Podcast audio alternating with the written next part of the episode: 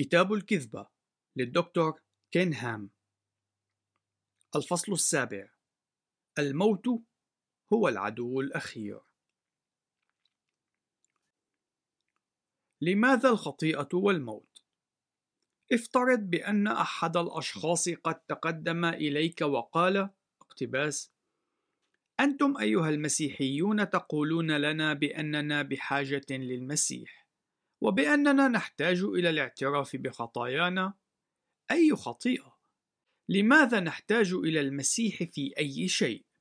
إضافة إلى ذلك إن الله لا يمكن أن يكون الإله الذي يصف نفسه بأنه إله المحبة كما تقولون. انظر إلى كل ذلك الموت والمعاناة المتواجدين في العالم. كيف يمكن لذلك أن يكون؟ نهاية الاقتباس. ماذا تقول في موقف كهذا؟ عنوان فرعي الإنجيل والخطيئة والموت ما هي رسالة الإنجيل؟ حين خلق الله الإنسان خلقه كاملا لقد جبل أول شخصين أي آدم وحواء ووضعهما في جنة عدن حيث امتلكا علاقة مميزة وجميلة جدا مع الله وحين خلقهما أعطاهما الخيار. لقد أراد الله منهما المحبة كعمل عقلاني وليس مجرد رد مبرمج أو أن يكونا مجرد دما يتحكم بها. لكنهما قد اختارا التمرد على الله. هذا التمرد يدعى الخطيئة. إن الخطيئة الأصلية مذكورة في السرد التاريخي للسقوط. وكل خطيئة هي تحت راية واحدة وهي راية التمرد على الله وعلى مشيئته. لقد حدثت مجموعة من الأشياء كنتيجة لذلك التمرد الذي وقع في عدن. أولاً انفصل الإنسان عن الله، ويدعى هذا الانفصال بالموت الروحي إن النتيجة النهائية للانفصال المذكور سوف تكون الحياة الأبدية في أجسادنا الخاطئة المنفصلة عن الله. تخيل أن تعيش مع هتلر وستالين إلى الأبد. تخيل أن تعيش في حالة خاطئة غير قابلة للإصلاح إلى الأبد. لكن هذه ليست النهاية. لقد حدث شيء آخر.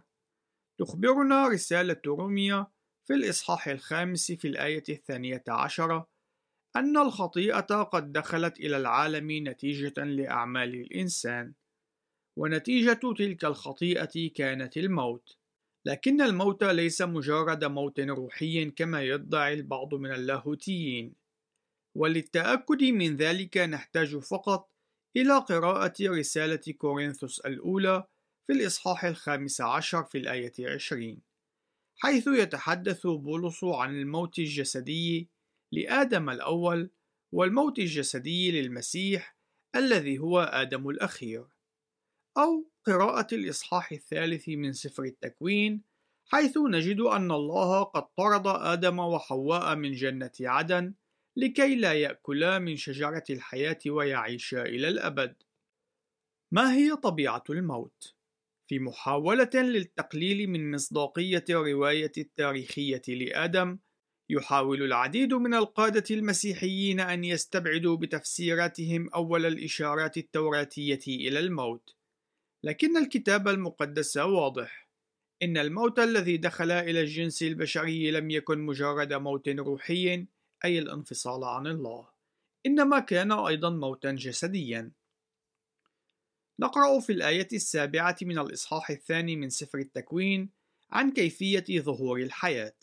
اقتباس: وجبل رب الإله آدم ترابا من الأرض ونفخ في أنفه نسمة حياة فصار آدم نفسا حية. نهاية الاقتباس. ثم أزالت دينونة الله على الخطيئة تلك الحياة. فنقرأ في التكوين في الإصحاح الثالث في الآية التاسعة عشر اقتباس بعرق وجهك تأكل خبزا حتى تعود إلى الأرض التي أخذت منها لأنك تراب وإلى تراب تعود. نهاية الاقتباس. إن هذا التعريف للموت أي إلى تراب تعود قد تم تأكيده في العهد الجديد حين كتب بولس اقتباس الإنسان الأول من الأرض ترابي و لبسنا صورة الترابي نهاية الاقتباس هذا ما يرد في الرسالة الأولى إلى أهل كورنثوس في الإصحاح الخامس عشر في الآيات من السابعة والأربعين إلى التاسعة والأربعين. كذلك سفر أيوب يشير إلى الموت وفق هذه الطريقة. اقتباس ويعود الإنسان إلى التراب. نهاية الاقتباس. وذلك في أيوب في الإصحاح الرابع والثلاثين في الآية الخامسة عشر. في إحدى المناسبات قال لي أحد قادة الكنائس قولا يشبه التالي. اقتباس. أنا أعتقد أن الانتقال من التراب إلى الإنسان يمثل تطور الجزيء إلى إنسان. أجبته حينها حسنا. ما هو المقصود في قول الكتاب المقدس أن حواء قد خلقت من ضلع آدم؟ كما يرد في التكوين في الإصحاح الثاني في الآيتين الحادية والعشرين والثانية والعشرين. في مناسبة أخرى قال لي أحد رعاتي أنا أعتقد أن التراب المشار إليه في سفر التكوين في الآية السابعة من الإصحاح الثاني يمثل حيوانا مخلوقا من أشباه القردة قد استخدمه الله ليشكل الإنسان. كانت إجابتي له حسنا إن الكتاب المقدس يعلم بأننا سوف نعود إلى التراب حين نموت. فما هو الحيوان الذي سنعود إليه حين نموت؟ أجاب لا حين يموت الإنسان فإن جسده سوف يعود إلى تراب لماذا أرسل الله الموت؟ يوجد ثلاثة جوانب للموت يجب أن يتم التأمل فيها بعناية أولاً إن الله كقاض صالح لا يستطيع أن ينظر إلى الخطيئة وكان عليه أن يحكم على الخطيئة بسبب طبيعته وبسبب التحذير الذي أعطاه لآدم. لقد حذر آدم من أن يقوم بالأكل من شجرة معرفة الخير والشر. فنقرأ في التكوين في الآية السابعة عشر من الإصحاح الثاني اقتباس يوم تأكل منها موتا تموت. نهاية الاقتباس. لذلك فإن لعنة الموت الموضوعة على العالم كانت ولا تزال حكما صالحا من الله الذي هو القاضي الذي أصدر ذلك الحكم. إن الموت هو شيء دخيل على الخلق الذي كان في مرة من المرات حسنا جدا. في الحقيقة إن الكتاب المقدس يدعو الموت باسم العدو الأخير. فنقرأ في الآية السادسة والعشرين من الإصحاح الخامس عشر من الرسالة الأولى إلى أهل كورنثوس. اقتباس آخر عدو يبطل هو الموت.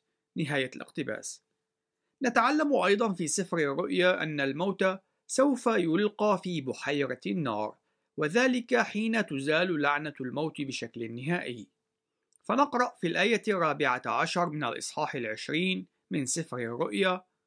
اقتباس وطرح الموت والهاوية في بحيرة النار. هذا هو الموت الثاني. نهاية الاقتباس. ثانيا كان لتمرد الإنسان جانب آخر وهو الانفصال عن الله. إن فقدان أحد الأحباء من خلال الموت يظهر الحزن الناجم عن الانفصال بين من بقوا وبين من غادروا هذا العالم. حين نتأمل في مدى حزننا عندما يموت شخص عزيز يجب أن يذكرنا هذا بالعواقب الوخيمة للخطيئة التي تسببت بانفصال آدم عن تلك العلاقة المثالية التي ربطته بالرب الإله. شمل ذلك الانفصال البشرية جمعاء، لأن آدم قد أخطأ ممثلا بذلك الجميع، ولأننا من نسل آدم، فإننا نرث الطبيعة الخاطئة، وما سبق وفعله هو نحن فعلناه. ثالثا أحد الجوانب الأخرى التي لا يتنبه إليها الكثير من الأشخاص هو أن الله قد أرسل الموت نتيجة للخطيئة لأنه أحبنا كثيرا. الله محبة وعلى الرغم من أن الأمر قد يبدو غريبا إلا أنه يجب علينا أن نقدم له الشكر والتسبيح على هذه اللعنة التي وضعها علينا. لم تكن مشيئة الله أن يقطع الإنسان عنه إلى الأبد. تخيل أن تعيش في حالة من الخطيئة إلى الأبد في انفصال عن الله. لقد أحبنا كثيرا ولذلك السبب فإنه قد قام بالكثير من الأمور الرائعة. فإنه من خلال وضع لعنة الموت الجسدي قدم وسيلة لفداء واستعادة الإنسان إليه. تلك الوسيلة تمثلت في شخص يسوع المسيح الذي عانى من لعنة الموت هذه على الصليب من أجلنا، وقد ذاق الموت لأجل كل واحد كما يرد في الرسالة إلى العبرانيين في الإصحاح الثاني في الآية التاسعة. وهو حين قدم نفسه كذبيحة كاملة لا عيب فيها انتصر على الموت والعقوبة التي كانت قد وضعت علينا بحق من قبل القاضي الصالح قد حملها بجسده على الصليب إن جميع أولئك الذين يؤمنون بيسوع المسيح كرب ومخلص سوف تتم استعادتهم إلى الله ليقضوا معه الأبدية أليست هذه رسالة رائعة؟ هذه هي رسالة المسيحية. نتيجة للخطيئة، فقد الإنسان مكانته الخاصة، ونتيجة لذلك، وضع الله عليه لعنة الموت حتى يتمكن من استعادته إلى الله. يا له من أمر رائع قد أتمه الله من خلال دينونته الصالحة. نحن بحاجة لأن نفهم أننا نتيجة لتمردنا الكبير على الله الخالق حين أخطأنا في آدم فإننا لا نستحق الوجود نحن لا نستحق أي شيء إلا أن الله برحمته حجب بعضا من قوته السيادية التدبيرية حتى تتقهقر وتتمخض كل الخليقة وكذلك أجسادنا هي الأخرى لتموت في الوقت عينه الذي تحفظ أرواحنا إلى الأبد مفصولة عن الله لكن الله كان لديه خطة أزلية ليخلصنا من الخطيئة وعواقبها المتمثلة بالانفصال الأبدي عنه. في كل مرة نحتفل بعشاء الرب، نتذكر موت المسيح وقباحة الخطيئة. في كل مرة نتشارك فيها بالخبز والكأس، نفرح بقيامة المسيح وهزيمة الخطيئة والموت. إلا أن الأفكار التطورية وملايين السنوات تدمر أساسات رسالة المحبة هذه. من المفترض أن تكون العمليات التطورية مبنية على الموت والمعاناة والقسوة والوحشية وانعدام الرحمة. إنها معركة ضروس من أجل البقاء، حيث يقوم الأقوياء بالقضاء على الضعفاء والذين يعانون من تشوهات. إن الإيمان بالسنوات المليونية هو إيمان يشتمل على سجل للموت والأمراض والمعاناة والافتراس والأشواك كما يلاحظ في السجل الأحفوري التي حدثت قبل وجود الإنسان. هذا ما يكمن وراء التطور. الموت وسفك الدماء والمعاناة هي ما أدى إلى وجود الإنسان. الموت على مدى ملايين من السنوات. الموت المتزايد والمتصاعد أي التقدمي هو ما أدى إلى ظهور الإنسان. ولكن ما الذي يقوله الكتاب المقدس في روميا في الإصحاح الخامس في الآية الثانية عشر؟ إن عمل الإنسان أدى إلى الخطيئة التي أدت إلى الموت.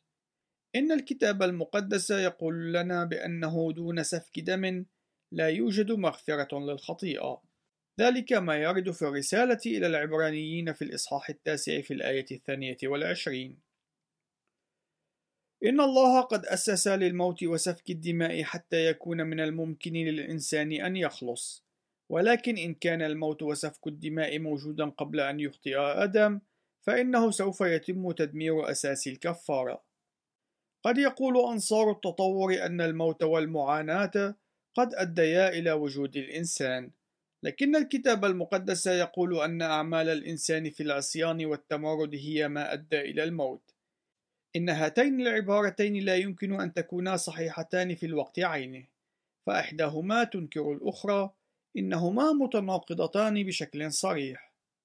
ولهذا السبب، فإن الأشخاص الذين يدعون بأنهم يتبنون كلا من الموقفين السابقين في الوقت عينه، أي التطوريون الربوبيون، يدمرون أساس الإنجيل.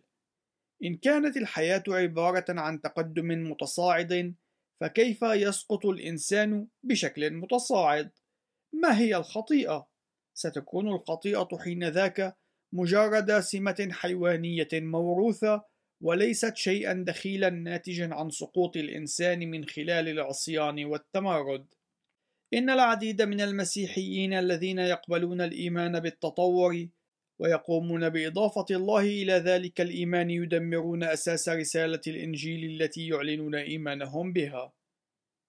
في إحدى الكنائس تقدم إلي رجل مصرا على أن المسيحية قادر على الإيمان بالتطور، وعلى اعتبار أني قد قضيت وقتا طويلا في أثناء الخدمة لإظهار أن الكتاب المقدس يعلمنا بأنه لم يكن من وجود للموت قبل السقوط، سألته عما إذا كان يؤمن بوجود الموت قبل سقوط آدم، وبنبرة غاضبة أجابني سائلا: اقتباس: هل تضرب زوجتك؟ نهاية الاقتباس. فاجأني هذا الرد نوعا ما، ولم أكن قادرا على التيقن من النقطة التي كان يريد أن يوصلها، لذلك سألته عن مقصده من هذا السؤال، فقام بتكرار السؤال مرة ثانية. اقتباس: هل تضرب زوجتك؟ نهاية الاقتباس، ومن ثم غادر. إن الحياة على درب الكرازة مليئة بالتجارب المثيرة للاهتمام، إلا أنني قضيت فترة لا بأس بها أفكر في تعليقات هذا الرجل، ثم بعد أن تحدثت مع طبيب نفسي أدركت أنه يوجد نوع من الأسئلة التي يمكنك أن تطرحها وبغض النظر عن الإجابة بنعم أم لا، فإنك ستقع في الشرك أي في الفخ. في الحقيقة إن الأمر الذي كان على هذا الرجل أن يسألني عنه هو: هل توقفت عن ضرب زوجتك؟ فإن أجبت بنعم أو لا، فإنك تعترف بأنك كنت تقوم بضرب زوجتك. أما فيما يتعلق بقضية الموت وسقوط آدم، فإنه إن أجاب بالإيجاب أي نعم كان هناك موت قبل سقوط آدم، فهو سيعترف بإيمان يناقض الكتاب المقدس. أما إن أجاب بالنفي فهو سينكر التطور، وفي كلا الحالتين أظهر أنه لا يمكن للمرء أن يقوم بإضافة التطور إلى الكتاب المقدس، لقد كان في مأزق وكان يعرف ذلك. لا بد لي من التصريح وبشكل قاطع أنني لا أقول هنا بأنك إن كنت تؤمن بالأفكار التطورية فأنت لست مسيحي. يوجد العديد من المسيحيين الذين ولأسباب مختلفة سواء كان ذلك بسبب الجهل بالتعليم التطوري أو الكبرياء أو النظرة الليبرالية إلى الكتاب المقدس يؤمنون بما يعلمه التطور. إن أولئك الذين يؤمنون بالأفكار التطورية هم غير متسقين، وفي الحقيقة هم يقومون بتدمير أساسات رسالة الإنجيل. ولهذه الأسباب فإنني أناشدهم لكي ينظروا بشكل جدي في الأدلة التي تقف ضد الموقف الذي يتخذونه. حتى إن أنصار التطور يدركون عدم الاتساق في الإيمان الذي يتبناه المسيحيون التطوريون. كما هو بين من الاقتباس المأخوذ من مقال كتبه جي ريتشارد بوزارث والذي يحمل عنوان معنى التطور. اقتباس إن المسيحية لا بد أن تكون ملتزمة بشكل كامل بالخلق المميز الموصوف في سفر التكوين. ويجب على المسيحية أن تقاتل بكل قوتها سواء كانت راضية أم مكرهة ضد نظرية التطور. إنه من الواضح الآن أن كل التعليم عن التبرير الذي من خلال حياة يسوع وموته يرتكز على وجود آدم والثمرة المحارمة التي تناولها هو وحواء. دون الخطيئة الأصلية من يحتاج إلى الفداء. دون سقوط آدم في حياة الخطيئة الدائمة التي تنتهي بالموت ما هو الغرض من المسيحية؟ لا شيء. نهاية الاقتباس. قال الملحد جاك مونود المشهور بمساهماته في علم الأحياء الدقيقة والفلسفة في مقابلة حملت عنوان سر الحياة والتي تم بثها بتاريخ العاشر من يونيو 1976 تكريما له إن الاختيار أي الانتقاء الطبيعي هو الطريقة الأشد إصابة بالعمى والأشد قسوة لتطور الأنواع الجديدة والكائنات الحية الأكثر تعقيدا ودقة. إن النضال من أجل البقاء وعملية القضاء على الأضعف هي عملية رهيبة تماردت عليها أخلاقنا المعاصرة إن المجتمع المثالي هو مجتمع غير انتقائي، مجتمع فيه تتم حماية الضعفاء، وهو يعاكس ما يعرف بقانون الطبيعة. أنا مندهش من كون أي مسيحي يدافع عن فكرة تقول بأن هذه هي الطريقة التي بشكل أو بآخر وضعها الله وذلك في سبيل الحصول على التطور أي تبني التطور. نهاية الاقتباس. في الآونة الأخيرة أطلقت مجموعة الملحدين الأمريكية حملة مناهضة لعيد الميلاد وعلى موقع إلكتروني يروج للحملة أدركت المجموعة عدم اتساق المسيحيين الذين يعتنقون الأفكار التطورية. فنقرأ الاحتمال الأكبر هو أنك إن كنت تقرأ هذه العبارات فإنك لا تؤمن بقصة آدم وحواء والثعبان الناطق. من الغالب أنك لا تؤمن بأن آدم قد قام بشكل حرفي بأكل ثمرة وهو ما أدى إلى طرد الله له ولحواء من جنة عدن المثالية بكلمات أخرى أنت تعرف بأن هذه أسطورة هل هذا صحيح حتى الآن؟ وبالتالي إن كان آدم وحواء والثعبان الناطق أسطورة فإن الخطيئة الأصلية هي أسطورة أليس كذلك؟ حسنا فكر بالأمر كان الهدف الرئيسي ليسوع هو أن يخلص البشرية من الخطيئة الأصلية. دون الخطيئة الأصلية فإن التسويق لفكرة كون جميع الناس خطاة وبأنه يجب عليهم أن يقبلوا يسوع ليس موضع نقاش فيما بعد. عدم وجود آدم وحواء يعني أنه لا يوجد حاجة للمخلص وهذا يعني بأنه لا يمكن الوثوق بالكتاب المقدس كمصدر للحقيقة الحرفية البينة. إنه من غير الممكن الاعتماد عليه لأنه يبدأ بأسطورة ويبني على ذلك الأساس. غياب سقوط الإنسان يعني غياب الحاجة للكفارة وغياب الحاجة لوجود مخلص. أنت تعرف ذلك. نهاية الاقتباس. إن التصريحات المذكورة أعلاه تظهر في الواقع أن العديد من الملحدين يدركون ضرورة وجود آدم وحواء حرفيين حقيقيين وسقوط حرفي بالنسبة لرسالة الإنجيل بشكل أفضل من بعض المسيحيين. الخطيئة الأصلية والموت الناتج عنها هما أساس الإنجيل، لهذا السبب جاء يسوع المسيح وهذا ما يتحدث عنه الإنجيل. فإن كان آدم الأول مجرد شخصية رمزية، فلماذا لا يكون كذلك آدم الأخير؟ أي يسوع المسيح. إن لم يكن البشر قد سقطوا في الخطيئة حقا، فليس من حاجة للمخلص. إن الأفكار التطورية تدمر أساسات المسيحية لأنها تصرح بأن الموت هو موجود ولطالما كان موجودا كجزء من الحياة. الآن إن كنت تقطن في ناطحة سحاب، وإن كان هنالك أشخاص تحت ناطحة السحاب تلك يحملون مطارق يضربون بها الأساسات، هل ستقول وإن يكن؟ بالطبع لا.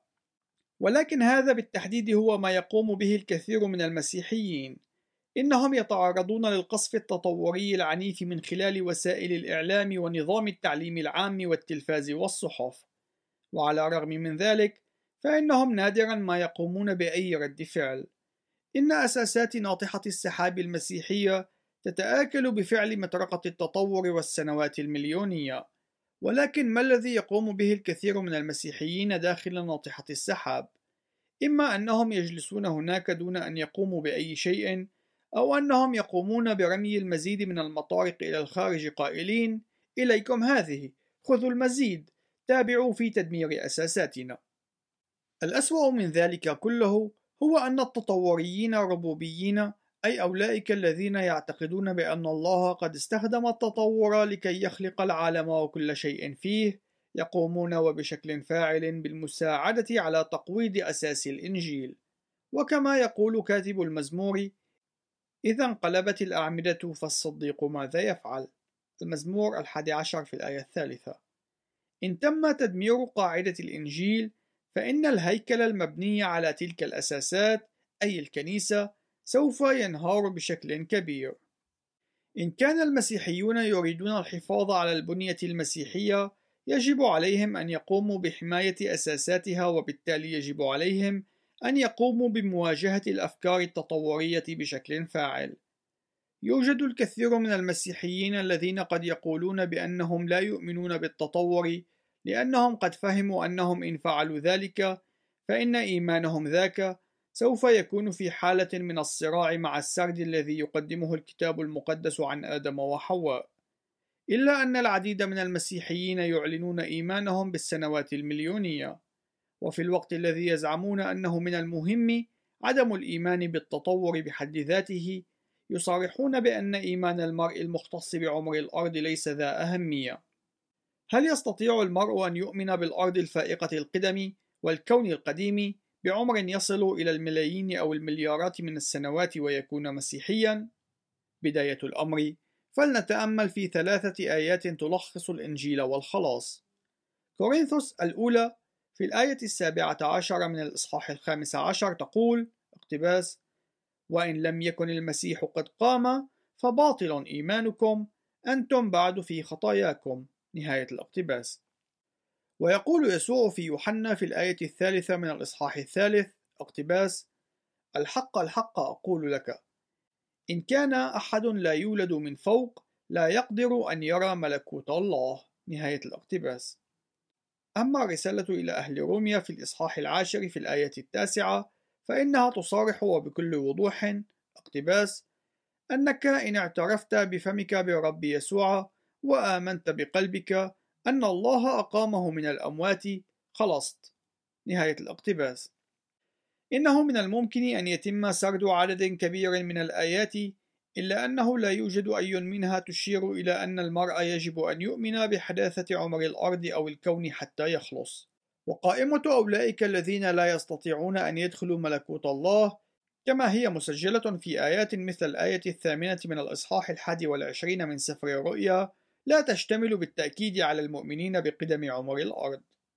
العديد من أناس الله العظماء ممن هم الآن في حضرة الرب قد سبق وآمنوا بقدم عمر الأرض. البعض من هؤلاء الأشخاص قد استبعدوا التعليم الواضح للكتاب المقدس والمختص بحداثة عمر الأرض من خلال اعتماد نظرية الفجوة الزمنية التقليدية.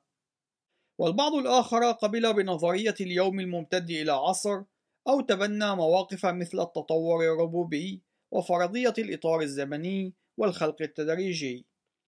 إن الكتاب المقدس يعلم وبشكل صريح أن الخلاص مشروط بالإيمان بالمسيح. دون أي شروط تختص بما يعتقده المرء حيال عمر الأرض أو الكون.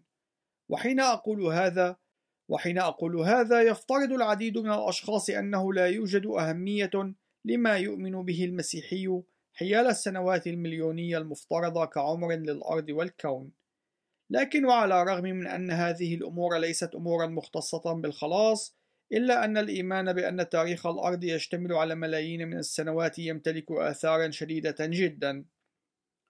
واسمحوا لي أن أقوم بإيجاز البعض منها. عنوان فرعي قضية السلطان. إن الإيمان بالسنوات المليونية ليس مبنيا على الكتاب المقدس إنما يبنى على النظريات غير المعصومة التي يستخدمها العلمانيون لتقدير عمر الكون. إن محاولة تضمين السنوات المليونية في الكتاب المقدس تتطلب أن يتم اختراع فجوة زمنية لا يسمح النص بوجودها على الأقل وفق المفهوم التفسيري وذلك بإجماع كل دارسي الكتاب المقدس تقريبا.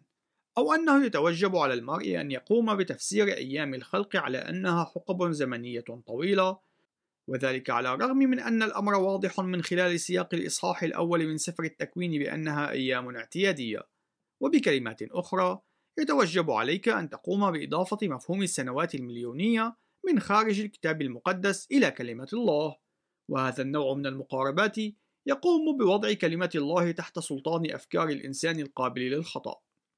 حالما نتنازل عن سلطة الكتاب المقدس في مجال معين فإننا نشرع الأبواب للأمر عينه في مجالات أخرى. وبمجرد أن يفتح باب التنازلات حتى وإن كان بشكل بسيط فإن الأجيال اللاحقة سوف تقوم بفتح الأبواب على نطاق واسع. وفي المحصلة شكلت هذه التنازلات عاملا رئيسيا في فقدان السلطان الكتابي في العالم الغربي. يتوجب على الكنيسة أن تكون ملمة بالتحذير المقدم في سفر الأمثال في الآية السادسة من الإصحاح الثلاثين. اقتباس لا تزد على كلماته لئلا يوبخك فتكذب. نهاية الاقتباس. عنوان فرعي قضية التناقضات. إن المسيحي الذي يؤمن بملايين السنوات يناقض وبشكل صريح التعليم الواضح في الوحي المقدس وإليكم ثلاثة من الأمثلة عن ذلك. الأشواك. إن مستحثات الأشواك متواجدة في طبقات صخرية يعتقد العلمانيون أنها ترجع إلى مئات من الملايين من السنوات. هذا يعني أنها متواجدة قبل الإنسان بعدة ملايين من السنوات. إلا أن الكتاب المقدس يعلم بوضوح أن الأشواك قد وجدت بعد اللعنة. وكما يرد في سفر التكوين في الإصحاح الثالث اقتباس قال لآدم لأنك أكلت من الشجرة التي أوصيتك قائلا لا تأكل منها ملعونة الأرض بسببك بالتعب تأكل منها كل أيام حياتك. وحتى وشوكا وحسكا تنبت لك وتأكل عشب الحقل. نهاية الاقتباس. الأمراض إن البقايا المتحجرة من الحيوانات والتي ترجع بحسب معتقد التطوريين إلى عدة ملايين من السنوات تظهر دلائل على وجود أمراض مثل السرطان والأورام الدماغية والتهاب المفاصل. فإن كانت المستحاثات ترجع بالفعل إلى عدة ملايين من السنوات حينئذ يجب علينا أن نستنتج بأن مثل هذه الأمراض يفترض أن توجد قبل الخطيئة بعدة ملايين من السنوات إلا أن الكتاب المقدس يعلمنا بأن الله بعد أن انتهى من خلق جميع الأشياء ووضع الإنسان كرأس للخليقة وصف الخليقة قائلا حسنة جدا. هذا ما يرد في الآية الحادية والثلاثين من الإصحاح الأول من سفر التكوين. ومن المؤكد أن وصف السرطان والأورام الدماغية بأنها حسنة جدا لا يتوافق مع الوحي المقدس أو مع شخصية الله. الحمية الغذائية إن الكتاب المقدس يعلم بشكل واضح في سفر التكوين في الآيتين التاسعة والعشرين والثلاثين من الإصحاح الأول بأن آدم وحواء وجميع الحيوانات كانوا نباتيين قبل دخول الخطيئة إلى العالم إلا أننا نجد أدلة من المستحاثات تظهر بأن الحيوانات قد افترست بعضها البعض. إن التطوريين يدعون بأنه من المفترض أن هذه المستحاثات ترجع إلى عدة ملايين من السنوات ما يعني أن الحيوانات كانت تلتهم بعضها البعض قبل وجود الإنسان وبالتالي قبل وجود الخطيئة إلا أن الوحي المقدس يشير بشكل واضح إلى أن موت الحيوانات والسلوك اللاحم لم يدخل إلى العالم إلا بعد أن دخلت الخطيئة. عنوان فرعي: قضية موت البشر والحيوانات. رسالة روميا في الإصحاح الثامن في الآية الثانية والعشرين تصرح وبوضوح بأن كل الخليقة تئن وتتمخض كنتيجة للسقوط أي نتيجة لدخول الخطيئة، وأحد أسباب الأنين هو الموت، موت المخلوقات الحية ويشمل ذلك الحيوانات والبشر. ويتم وصف الموت على أنه عدو يؤرق الخليقة حتى اليوم الذي سيلقى فيه في بحيرة النار. من الواضح في روميا في الإصحاح الخامس في الآية الثانية عشر وفي عدد من الآيات الأخرى أن الموت الجسدي للإنسان وبشكل نادر الموت بشكل عام قد دخل إلى الخطيئة التي كانت في يوم من الأيام جيدة جدا. وذلك قد حدث نتيجة لخطيئة الإنسان. لكن إن آمن الشخص بأن السجلات الأحفورية قد تشكلت خلال عدة ملايين من السنوات فإن الموت الأمراض المعاناة والنشاطات اللاحمة والأشواك سوف تكون متواجدة قبل الخطيئة بعدة ملايين من السنوات. إن أول موت كان في جنة عدن حين قتل الله حيوانا كأول ذبيحة دموية كما يرد في الآية الحادية والعشرين من الإصحاح الثالث من سفر التكوين. وذلك الأمر كان صورة لما هو عتيد أن يتمم في المسيح يسوع حمل الله الذي سوف يحمل خطايا العالم. إن يسوع المسيح قد دخل إلى التاريخ ليدفع ثمن الخطيئة ويقهر عدونا الذي هو الموت. من خلال الموت على الصليب والقيامة من الموت، هزم يسوع الموت ودفع ثمن الخطيئة، وعلى الرغم من أن السنوات المليونية ليست قضية خلاصية بحد ذاتها، إلا أنني أعتقد بشكل شخصي أنها هجوم مباشر على عمل يسوع الذي أتمه على الصليب. إن الإدراك بأن المسيح على الصليب قد هزم الموت عدونا هو أمر حاسم لفهم الأخبار السارة. نقرأ في الآية الرابعة من الإصحاح الحادي والعشرين من سفر الرؤيا اقتباس وسيمسح الله كل دمعة من عيونهم والموت لا يكون فيما بعد ولا يكون حزن ولا صراخ ولا وجع فيما بعد لأن الأمور الأولى قد مضت نهاية الاقتباس يدعي البعض من المسيحيين أن الموت المشار إليه في رسالة روميا في الإصحاح الخامس في الآية الثانية عشر ينطبق فقط على الإنسان وليس على الحيوانات. فيقولون أنه طالما أن الشخص يؤمن بأن موت البشر قد دخل إلى العالم بسبب الخطيئة فإنه يمكن له أن يؤمن بوجود الملايين من السنوات التي انطوت على موت الحيوانات وسبقت وجود الإنسان. فلنتأمل في هذا الأمر بأكثر تدقيق. قال الله لآدم أن يأكل من كل بقل يبزر بزرا ومن الأشجار المثمرة أي أنه بالأصل كان نباتيا. يعترض البعض قائلين بأن الله لم يقل أن آدم لا يستطيع أن يأكل لحوم الحيوانات إلا أنه من السهل التعامل مع هذا الاعتراض من خلال كلمات الله مع نوح بعد الطوفان حيث قال له في الآية الثالثة من الإصحاح التاسع من سفر التكوين اقتباس كل دابة حية تكون لكم طعاما كالعشب الأخضر. نهاية الاقتباس. يمكننا أن نقوم بإعادة صياغة هذه الآية لتصبح بالشكل التالي. تماما كما سبق وأعطيتك النباتات كطعام لك الآن أعطيك كل شيء أي جميع الأشياء.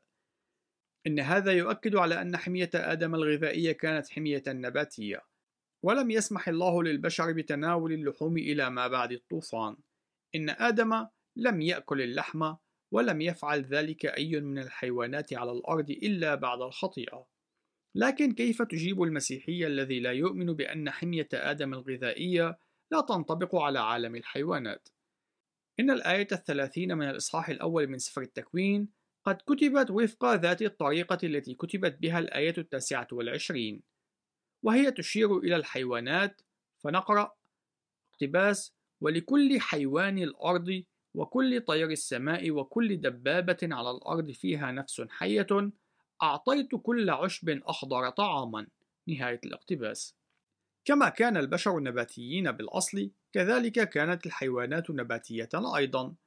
قبل السقوط لم تفترس الحيوانات بعضها البعض. لم تفترس الحيوانات الإنسان ولم يتناول الإنسان لحوم الحيوانات. لكن السجل الأحفوري الذي يدعي العلمانيون أنه يمثل ملايين من السنوات من تاريخ الأرض قبل ظهور الإنسان يشتمل على أمثلة عن النشاط اللاحم أي عظام الحيوانات وجدت في معدة حيوانات أخرى أسماك تبتلع أسماكا أخرى وآثار أسنان على العظام كما أن السجل الإحفوري يتضمن أيضا أمراضا مثل الأورام والتهابات المفاصل إضافة إلى الأشواك. إن كانت الحيوانات نباتية قبل خطيئة آدم كيف يمكن للحيوانات أن تقتل الحيوانات لعدة ملايين من السنوات قبل وجود آدم؟ إن كان الله قد أعلن عن خليقته بأنها حسنة جدا قبل خطيئة آدم كيف لها أن تشتمل على مرض السرطان وسواه من الأمراض؟ إن كانت الأشواك قد ظهرت بعد اللعنة أي بعد أن أخطأ آدم كيف للأشواك أن تتواجد قبل ذلك؟ إن الآية الثانية والعشرين من الإصحاح الثامن من رسالة روميا قد كتبت ضمن سياق يتحدث عن آثار السقوط وهي تقول لنا اقتباس أن كل الخليقة تئن وتتمخض معا إلى الآن. نهاية الاقتباس. لا يوجد أي طريقة تمكن المسيحية من أن يقوم بشكل منطقي ومتسق بالسماح لملايين السنوات التي تشتمل على موت الحيوانات والعنف والأمراض أن توجد قبل خطيئة آدم. لا، إن معظم السجل الإحفوري هو المقبرة التي نتجت عن الطوفان الذي حدث في أيام نوح. إن الله قد خلق عالما مثاليا، لكن العالم الذي نعيش فيه اليوم بما فيه من أمراض وموت وعنف هو ناتج عن الخطيئة. لم يكن على هذه الحال لعدة ملايين من السنوات.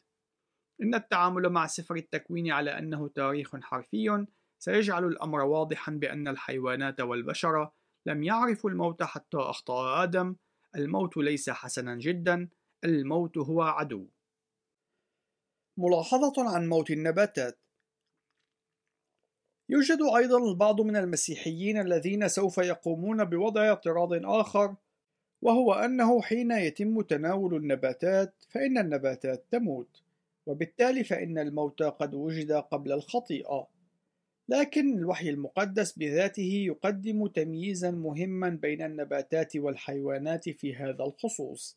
في الإصحاح الأول من سفر التكوين نجد مصطلحا عبريا عاما وهو نفش. إن هذا المصطلح يشير إلى الكائنات الحية مثل الإنسان والحيوانات إلا أن هذا المصطلح لا ينطبق على النباتات. إلا أنه ينطبق على الحيوانات الفقارية. لذلك فإن الكتاب المقدس يميز بشكل واضح بين الحيوانات التي لها نفش وبين الحيوانات والحشرات التي ليس لها.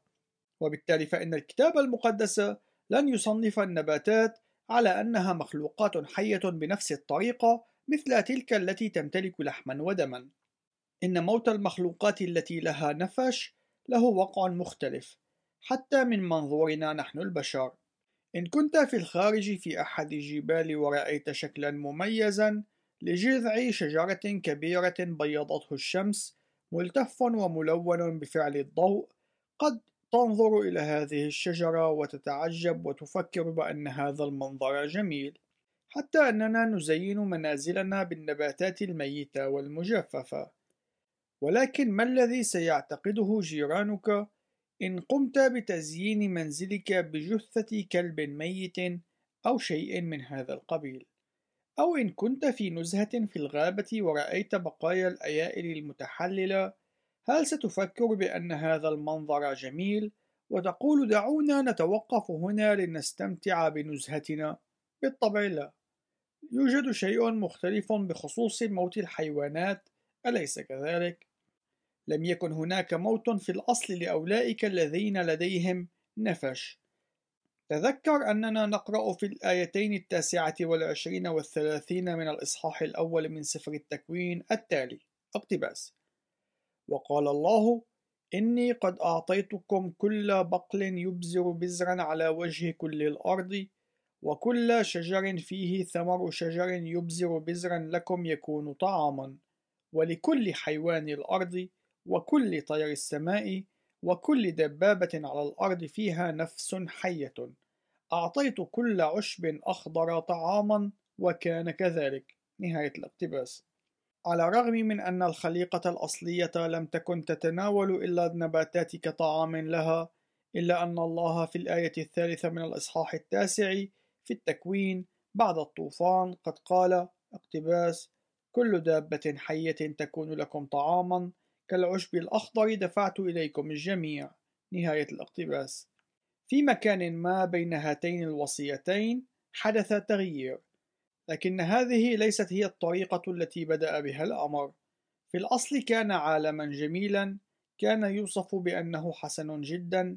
لم يكن من ألم أو معاناة أو موت سواء كان ذلك للبشر أم للحيوانات. عنوان فرعي. ليس الأمر متعلقا بالأرض حديثة العهد فحسب حين أتحدث عن هذه المواضيع عادة يقول البعض من الأشخاص لي إذا هل تقول أننا يجب أن نكون خلقيين مؤمنين بحداثة عمر الأرض؟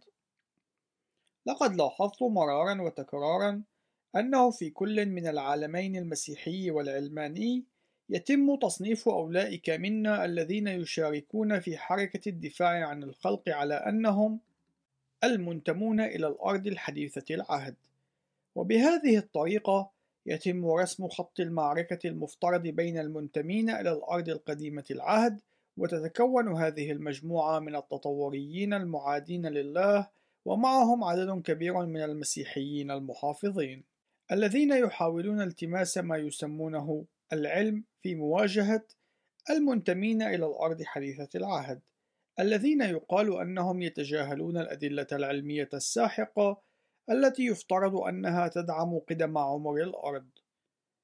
أود أن أجعل الأمر واضحا للغاية في أننا لا نريد أن يتم تقديمنا بشكل رئيسي على أساس أننا المنتمون إلى الأرض حديثة العهد. إن حركة الخلق التوراتي التي تشتمل على منظمات مثل إجابات في سفر التكوين لا تستهدف التركيز على الأرض حديثة العهد. إن التركيز هو على سلطان الكتاب المقدس. إن الإيمان بالأرض الحديثة العهد نسبيا ما يعني أنها ترجع إلى بضعة آلاف من السنوات هو جزء من القبول بسلطان الكلمة الإلهية عوضا عن سلطان كلمة الإنسان غير المعصوم عن الخطأ. فلنكن صريحين. قم بوضع كتابك المقدس أمامك وتصفحه. سوف لن تكون قادرا على العثور على أي تلميح لكل تلك الملايين أو المليارات من السنوات. لقد قامت الحركة الخلقية بنشر عدد من الاقتباسات من العديد من القادة المسيحيين المعروفين والذين يحظون بالاحترام والتقدير والتي تقول بأننا إن قمنا بالقراءة المباشرة لسفر التكوين فإن الأمر الواضح هو أنه يعلم بأن الخلق قد تم في ستة أيام اعتيادية. إلا أن السبب الرئيسي في أن البعض من الأشخاص لا يعتقدون بأن الله قد قام بالخلق في ستة أيام حرفية يرجع إلى قناعتهم بما يدعونه العلم وهو القائل بأن العالم يرجع إلى مليارات من السنوات. وبكلمات أخرى يمكن أن نقول أنهم يبدأون من خارج الكتاب المقدس ليقوموا بتفسير كلمات الكتاب المقدس. حين يقول لي أحد الأشخاص آه أنت واحد من أولئك الأصوليين الخلقيين الذين يؤمنون بحداثة عمر الأرض. أجيب في الحقيقة أنا من المؤمنين بالوحي وبالخلاص وبعدم وجود الموت قبل آدم. وهو ما يعني بالحقيقة أنني خلقي مؤمن بحداثة عمر الأرض. وإليكم ما أعنيه من هذا. أنا أفهم بأن الكتاب المقدس هو وحي من خالقنا غير المحدود وهو يتميز بالمصادقة والموثوقية الذاتيتين. يتوجب علي أن أقوم بتفسير الكتاب المقدس من خلال الكتاب المقدس وليس أن أقوم بمحاولة فرض أفكار خارجية. حين أقوم بأخذ كلمات الكتاب المقدس الواضحة فإن الأمر الواضح هو أنه لم يكن هنالك موت أو إراقة دماء أو أمراض أو معاناة للبشر أو للحيوانات قبل الخطيئة. أسس الله للموت وسفك الدماء نتيجة للخطيئة، وهذا هو أساس الإنجيل. لا يمكن للمرء أن يسمح بوجود سجل أحفوري يشتمل على ملايين من السنوات من الموت وإراقة الدماء والأمراض قبل الخطيئة، وهذا هو السبب في أن السجل الأحفوري يبدو أكثر منطقية كمقبرة للطوفان الذي حدث في أيام نوح. إضافة إلى ذلك، إن كلمة يوم في السياق النصي لسفر التكوين يمكن أن تشير فقط إلى يوم اعتيادي وذلك بالنسبة للأيام الستة للخلق. وبهذه الطريقة فإنني كمؤمن بالوحي أسمح لكلمة الله أن تتحدث معي من خلال معاني الكلمات التي يتم الوصول إليها من خلال سياق اللغة التي كتب بها. وبمجرد القبول بالكلمات الواضحة من الكتاب المقدس في السياق مثل حقيقة الأيام الاعتيادية للخلق وعدم وجود الموت قبل الخطيئة وسلاسل النسب التي في الكتاب المقدس وسوى ذلك فإن كل تلك الأمور تجعل من الواضح أنني عاجز عن تقبل التاريخ المشتمل على الملايين أو المليارات من السنوات. لذلك سوف أصل إلى استنتاج يفيد بوجود خطب ما في الأفكار المختصة بعمر الكون التي يضعها الإنسان غير المعصوم عن الخطأ. وحقيقة الأمر هي أن جميع المناهج المتبعة في التاريخ خارج الكتاب المقدس هي مبنية على افتراضات قابلة للخطأ. يوجد وبشكل حرفي مئات الأدوات المستخدمة في تقدير عمر الأشياء، إلا أنه بغض النظر عن المنهج أو الطريقة التي سيقوم الشخص باستخدامها، فإنه لا بد من وضع افتراضات تختص بالماضي. لا يوجد أي طريقة واحدة مطلقة من الطرق التي اخترعها الإنسان لتحديد العمر. وعلى الرغم من أن 90% من الطرق المستخدمة في التأريخ تعطي نتائج أصغر بكثير من تلك التي يتطلبها التطور، فإنه من غير الممكن أن يتم استخدام أي منها بصورة مطلقة. سؤال يطرح في هذا المقام: لماذا سيريد أي مسيحي أن يأخذ بطرق التأريخ البشرية القابلة للخطأ ويستخدمها لإقحام فكرة ما إلى كلمة الله المعصومة عن الخطأ؟ إن المسيحيين الذين يقبلون بوجود المليارات من السنوات هم بشكل أساسي يقولون بأن كلمة الإنسان هي معصومة عن الخطأ في حين أن كلمة الله قابلة للخطأ. إن هذا هو جوهر القضية.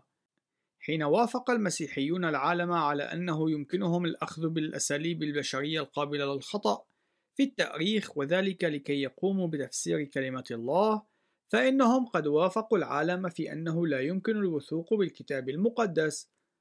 لقد قاموا بشكل أساسي بإرسال رسالة مفادها أن الإنسان بمفرده وبمعزل عن الوحي يستطيع أن يحدد الحقيقة ويفرضها على كلمة الله. وبمجرد أن يتم تشريع الباب فيما يختص بذلك في سفر التكوين فإنه من الممكن أن يتم وبشكل مطلق مع بقية أسفار الكتاب المقدس.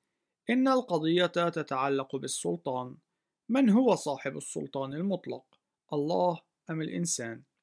كما يمكنكم أن تروا فإنه إن قام القادة المسيحيون بتعليم الجيل القادم بأنه يمكنهم أن يقبلوا بالتعليم الذي يقدمه العالم عن علم الأصول في علم طبقات الأرض وعلم الأحياء وعلم الفلك وسواه ويمكنهم أن يقوموا باستخدام هذه العلوم في إعادة تفسير كلمة الله فإنه في هذه الحالة يتم فتح الباب أمام هذا الأمر ليحدث في جميع المجالات الأخرى بما في ذلك الأخلاق.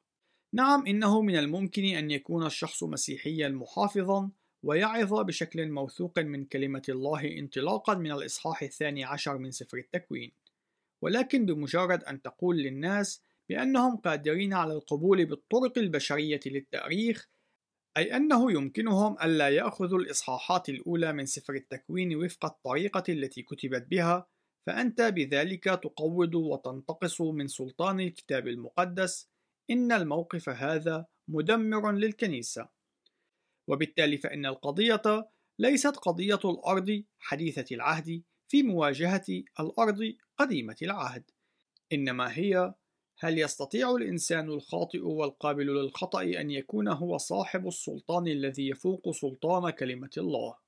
إن الرؤية التي تقول بالأرض حديثة العهد باعتراف الجميع تتلقى السخرية من غالبية العلماء، لكن بولس قد حذرنا في كورنثوس الأولى في الآية الثانية من الإصحاح الثامن قائلا: اقتباس: إن كان أحد يظن أنه يعرف شيئا فإنه لم يعرف شيئا بعد كما يجب أن يعرف. نهاية الاقتباس. فإنه بالمقارنة بما يعرفه الله فإن معرفتنا شبه منعدمة. لهذا السبب يجب علينا أن نكون حريصين جدا في أن نترك الله يتكلم معنا من خلال كلمته وليس أن نحاول فرض أفكارنا على كلمة الله.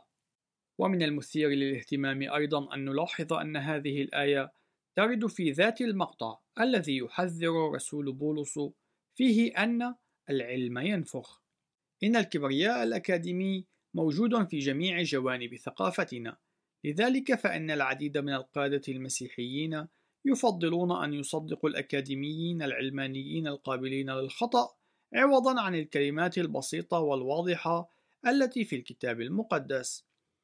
أنا أعتقد أن هذه الرسالة يجب أن تعلن إلى الكنيسة كنوع من التحدي لتخضع من جديد لسلطان الكتاب المقدس وبالتالي لتقف بعنفوان للدفاع عن عصمة الكتاب المقدس في العالم. في نهاية المطاف، إن هذه هي الطريقة الوحيدة لإيصال حقيقة رسالة الإنجيل إلى العالم. نحن بحاجة إلى ممارسة المزيد من الضغط على قادتنا المسيحيين بهدف دفعهم إلى التأمل والتدقيق في الطريقة التي يتعاملون فيها مع التساؤلات المتعلقة بعصمة الكتاب المقدس. عنوان فرعي: أساساتها في سفر التكوين. حتى نقوم بتلخيص ما كنا نناقشه في هذا الكتاب حتى هذه اللحظة، يمكننا أن نوجز بأن جميع التعاليم الكتابية بما في ذلك الإنجيل نفسه متجذرة أساسا في أول أسفار الكتاب المقدس. إن الله خلق السماء والأرض بطريقة فريدة كما يرد في التكوين في الإصحاح الأول في الآية الأولى.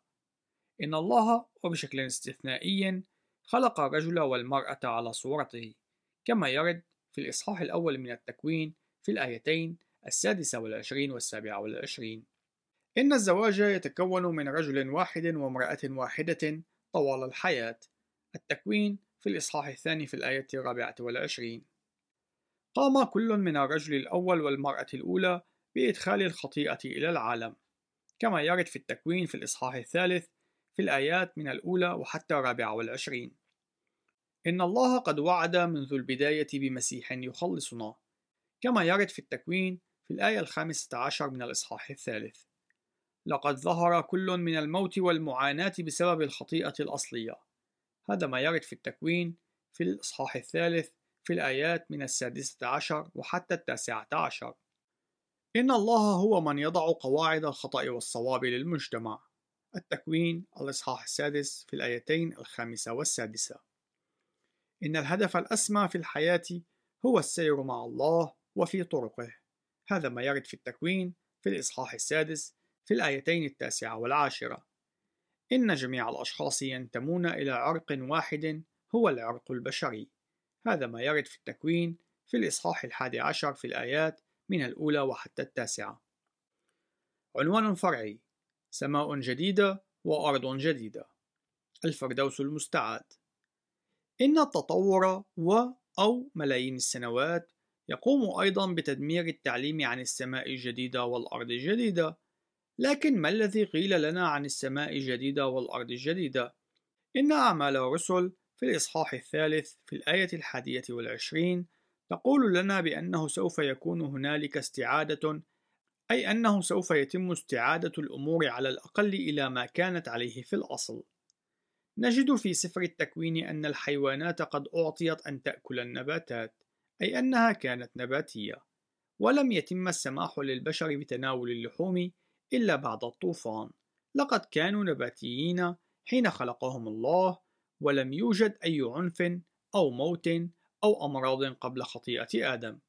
إن الإيمان بالتطور و أو ملايين السنوات هو إنكار لوجود الفردوس العالمي قبل آدم، وذلك لأن التطور يعني بالضرورة أنه قبل آدم كان يوجد معاناة وقسوة ووحشية، وبأن الحيوانات كانت تفترس بعضها وبأن الموت هو الآخر كان موجودا. فهل ستتم استعادة العالم إلى تلك الحالة؟ وبالتالي فإنك إن كنت مؤمنا بالتطور و أو ملايين السنوات فإنك مضطر لإنكار الفردوس العالمي قبل آدم لأنك تؤمن وبشكل مسبق بوجود الموت والمعاناة لملايين من السنوات قبل وجود آدم. وأيضا تنكر وجوده في نهاية الزمن. وذلك لأن الكتاب المقدس يعلم بأن العالم سوف يستعاد إلى ما كان عليه. وعليه.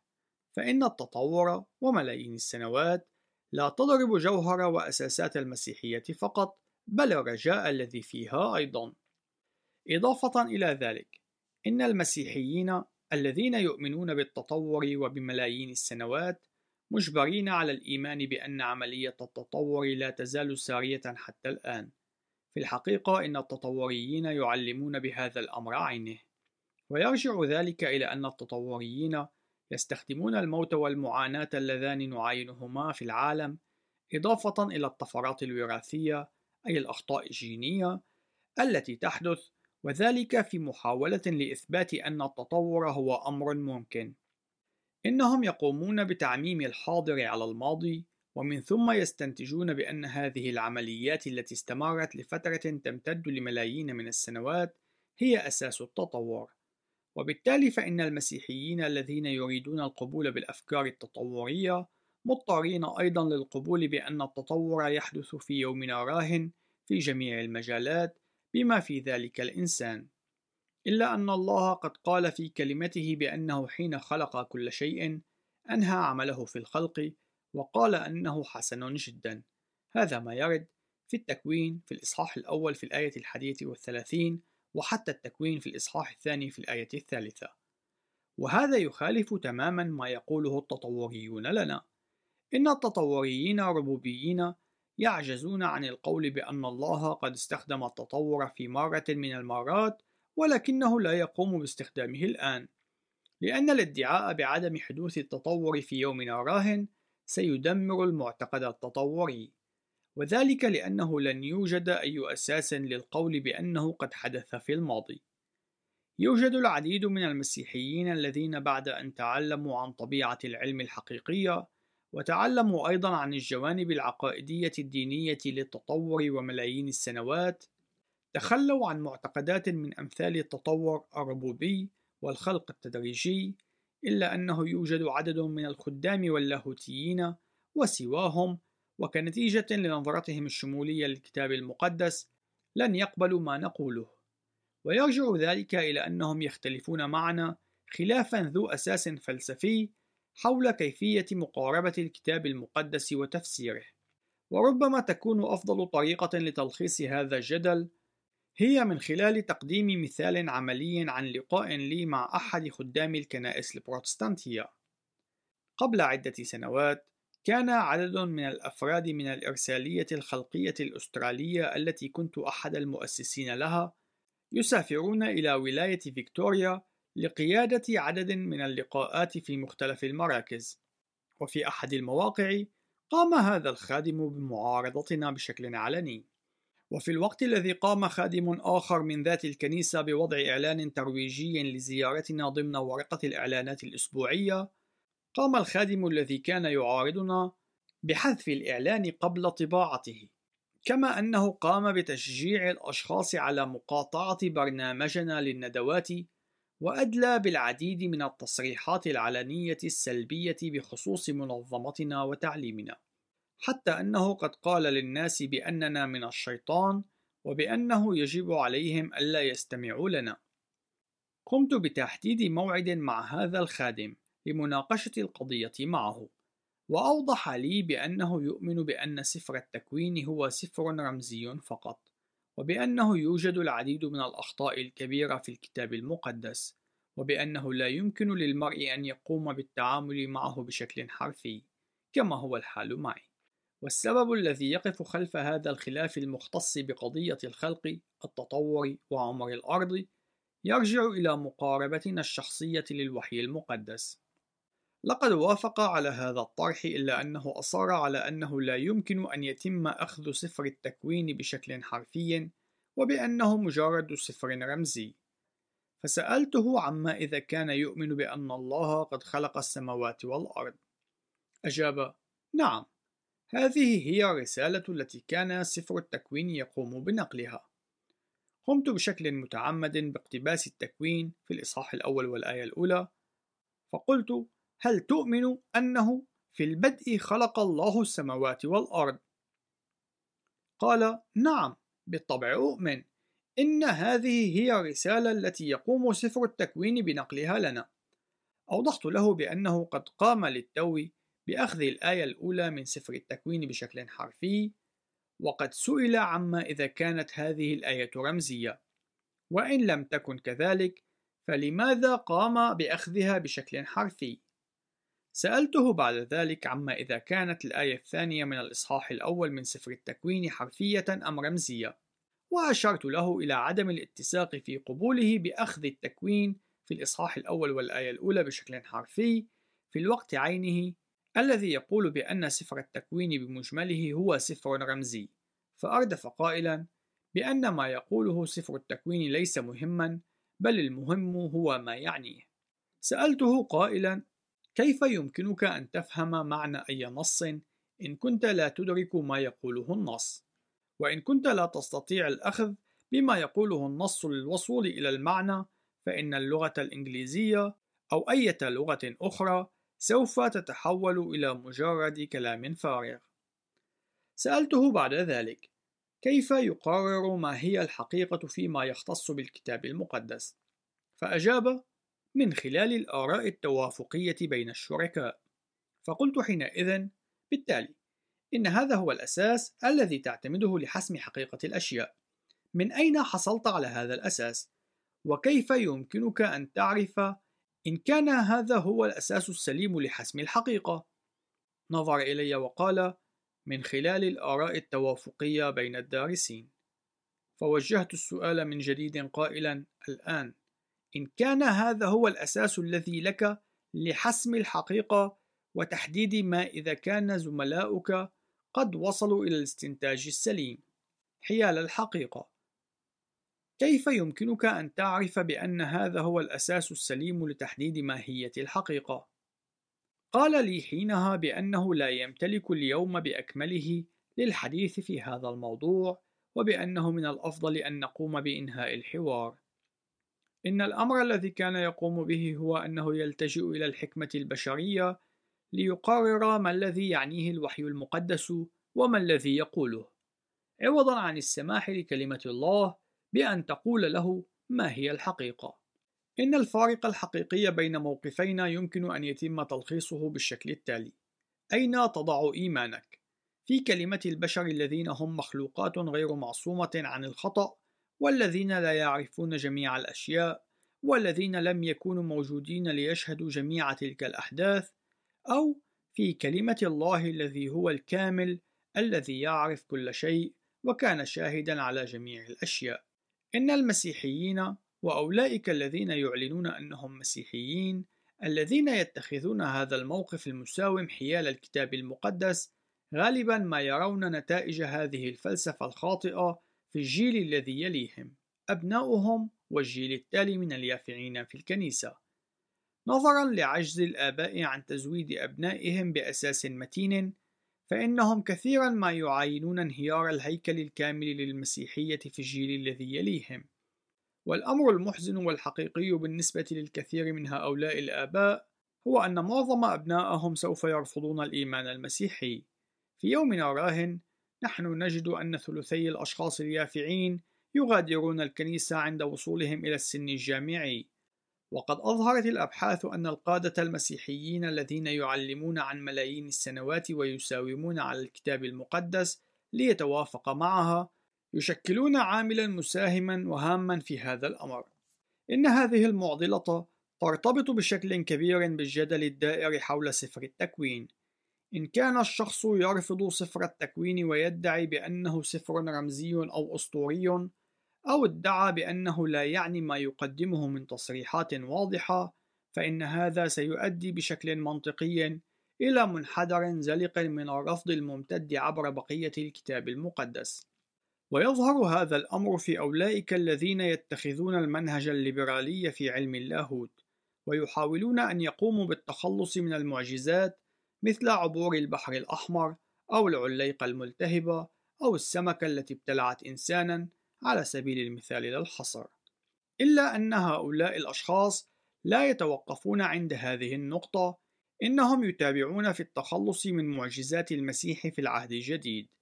نجد في بعض الأحيان وبشكل متصاعد أنه يتم إنكار الولادة العذراوية والقيامة بمجرد أن يقبل المرء بتاريخية سفر التكوين ويفهمه على أساس أنه يشكل الأساس لبقية الكتاب المقدس فإنه لن يكون من الصعب أن يقبل حقيقة الأجزاء الباقية مما يقوله الكتاب المقدس حتى بالنسبة لأولئك المحافظين في مقاربتهم للكتاب المقدس إلا أنهم يساومون حول سفر التكوين في مقابل القبول بملايين السنوات فإن هذا الأمر سوف يولد الشك فيما يتعلق بالوثوق بكلمة الله. الشك الذي من الممكن أن يودي إلى عدم الإيمان بكلمة الله.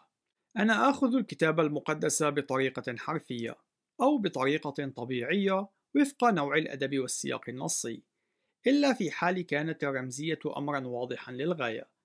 حتى في وجود الصفة الرمزية فإن الكلمات والعبارات المستخدمة تحمل أساسًا حرفيًا.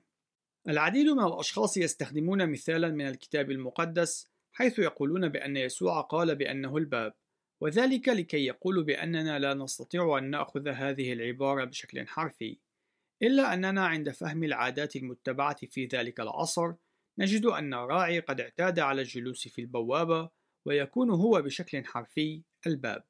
لذلك في هذا السياق إن يسوع هو بشكل حرفي الباب تماما كما كان الراعي بشكل حرفي الباب.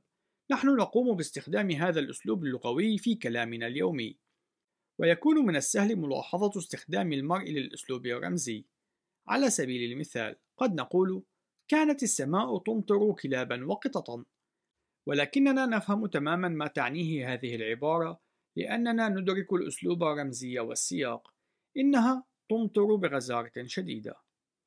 وكمسيحيين قد نصلي قائلين أيها السيد رب افتح لنا بابا لنعرف أي وجهة يجب علينا أن نأخذ ونعرف أيضا المعنى الدقيق لهذه العبارة يتسرع الكثير من الأشخاص في القفز إلى استنتاجات تتعلق بحرفية الكتاب المقدس دون النظر بعناية إلى التصريحات والسياق النصي والعادات السائدة.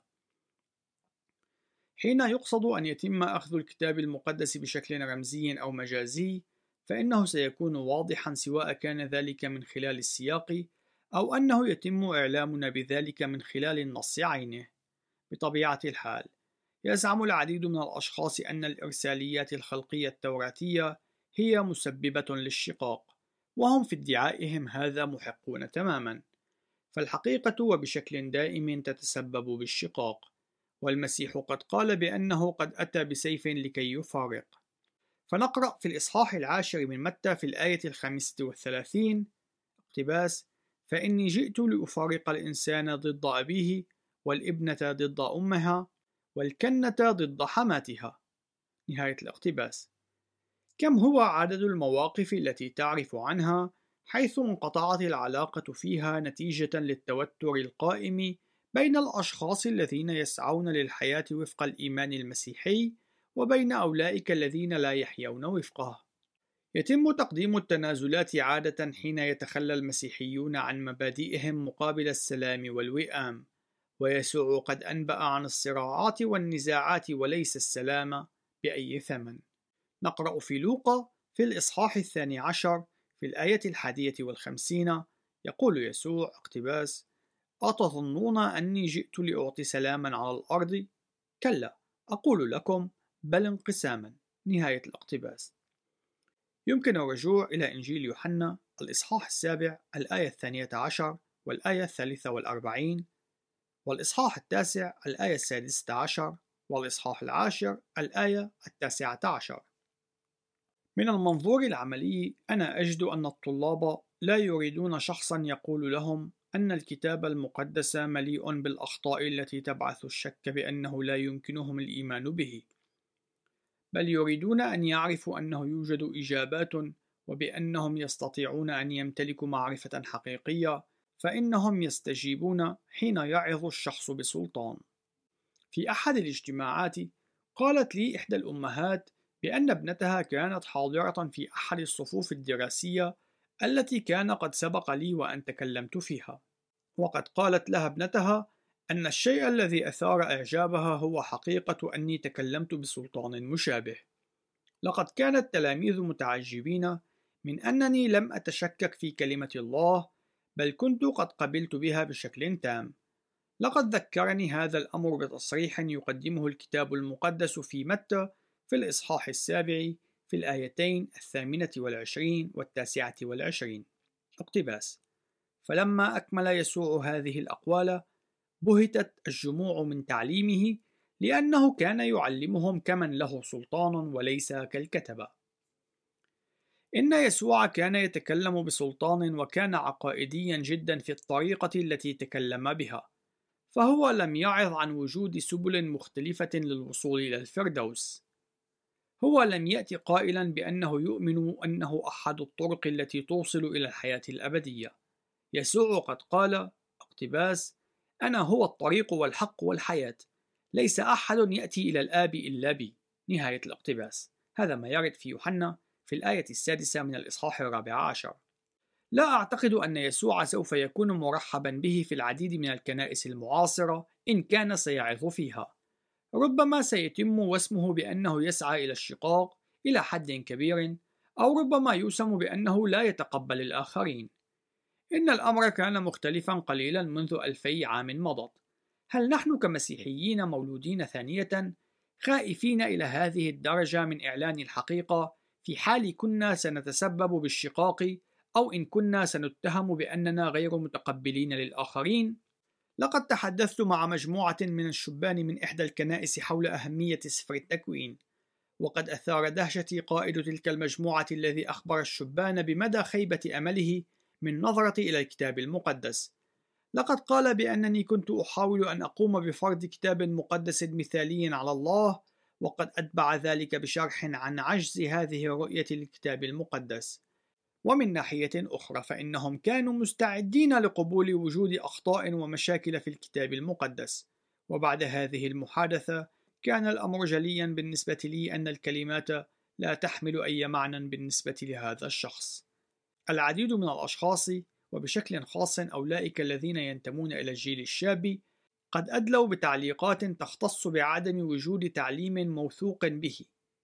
إن هذا انتقاد محزن لكنيستنا. ما الذي يقدمونه لرعيتهم؟